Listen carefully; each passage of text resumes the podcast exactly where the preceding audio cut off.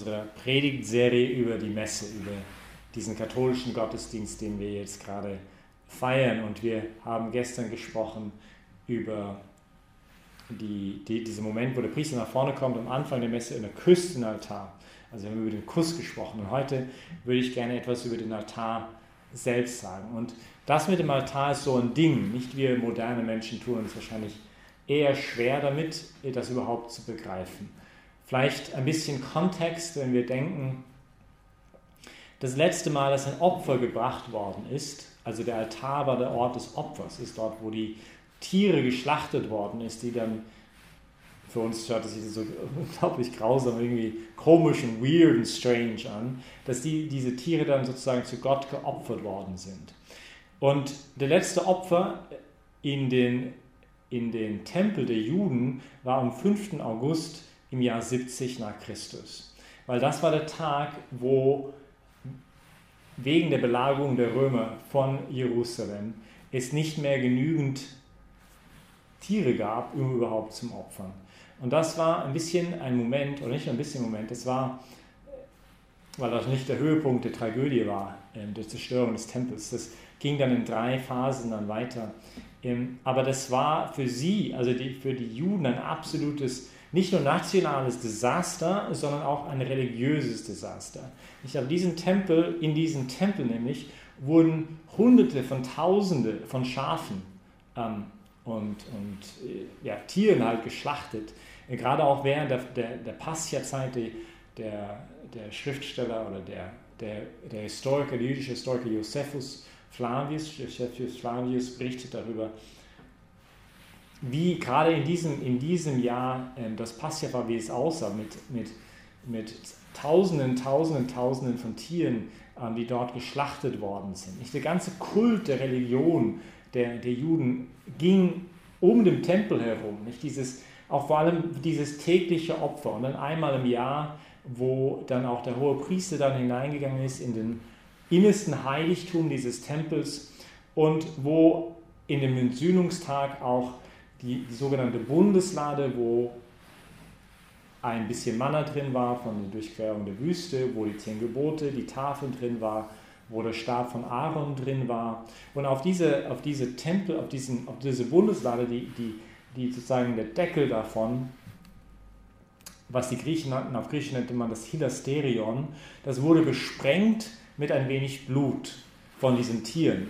Und, und die Idee dahinter war, und da sieht man auch, wie, wie wie es klar war, dass, dass, dass noch nicht das religionsgeschichtlich das letzte Wort sein konnte. Nicht? Weil die Idee dahinter war, dass die Gegenwart Gottes war in diesem Tempel. Nicht? Man, man merkt auch, oder man liest in verschiedenen Stellen in der Schrift, zum Beispiel bei der, bei der Einweihung des Tempels, als, als der Sohn von König David, der König Salomo hineinkam, nicht diese Wolke, ein Zeichen für die Gegenwart Gottes, füllte den Tempel und und, und gerade auch, auch da diese, diese Gegenwart, die dann auch, auch weggegangen ist während den Gräuel, sogenannten Gräueltaten, während den babylonischen Exil, die die, diese Gegenwart Gottes war für die Juden extrem wichtig. Nicht deswegen sind sie hergekommen. Man durfte in diesem Allerheiligsten, das Heiligtum eigentlich nur einmal im Jahr auch eintreten und dann nur eben der hohe Priester. Und eben er hat halt diese, diese Platte, die auf der Bundeslade war, war für sich so das Heiligtum des Heiligtums. War eine mysteriöse Gegenwart Gottes war dort.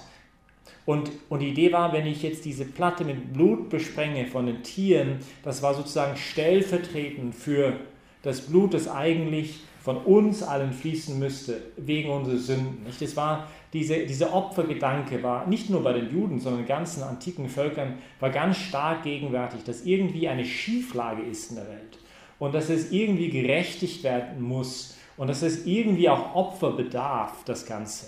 Nicht? Und ja, mit all seinen Unvollkommenheiten und so. Aber die Grundgedanke dahinter, würden wir Christen sagen, gilt auch noch heute. Also dass da eine Schieflage ist in der Welt und da etwas gerichtet werden muss. Und so dass der Mensch seine eigene Identität finden kann, braucht es auch irgendwie Opfer. Das sieht man schon mal auch ohne den Glauben in kleine Dinge, nicht? Wenn du die bessere Vision seiner selbst werden willst, wenn du zum Beispiel ein paar Kilos zu viel hast, dann braucht das Opfer, sodass du das werden kannst, was du vielleicht eigentlich auch wirklich sein möchtest. Nicht? Und das das trifft natürlich zu auf so vielen anderen Bereichen. Jetzt noch aus der Glaubensperspektive geht das ganze Ding aber noch viel tiefer, weil eine Grundintuition des Christlichen ist, ist das eben eine, eine, eine Schieflage nicht nur von uns und dir und mir, sondern von dieser ganzen Welt ist. Und dass, dass nicht alles vollkommen ist. Nicht nur das Corona, vielleicht zeigt uns das auch wieder, aber dass auch gerade die, die größte Dysfunktion in dieser, in dieser ganzen Welt ist die menschliche Dysfunktion, der, der Missbrauch der Freiheit, was wir Christen auch Sünde, Sünde nennen.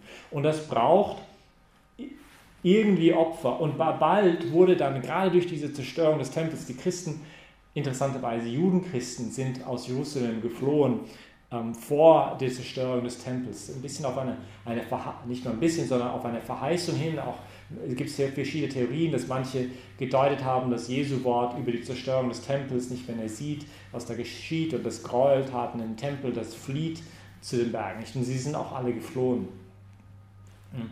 Gut, es, es geht mir jetzt nicht darum, nur zu sagen, dass, dass ähm, die ganze Zerstörung des Tempels zu erklären, aber nur zu erklären, also diese, diese, dieser Tempel war für die Juden extremst wichtig.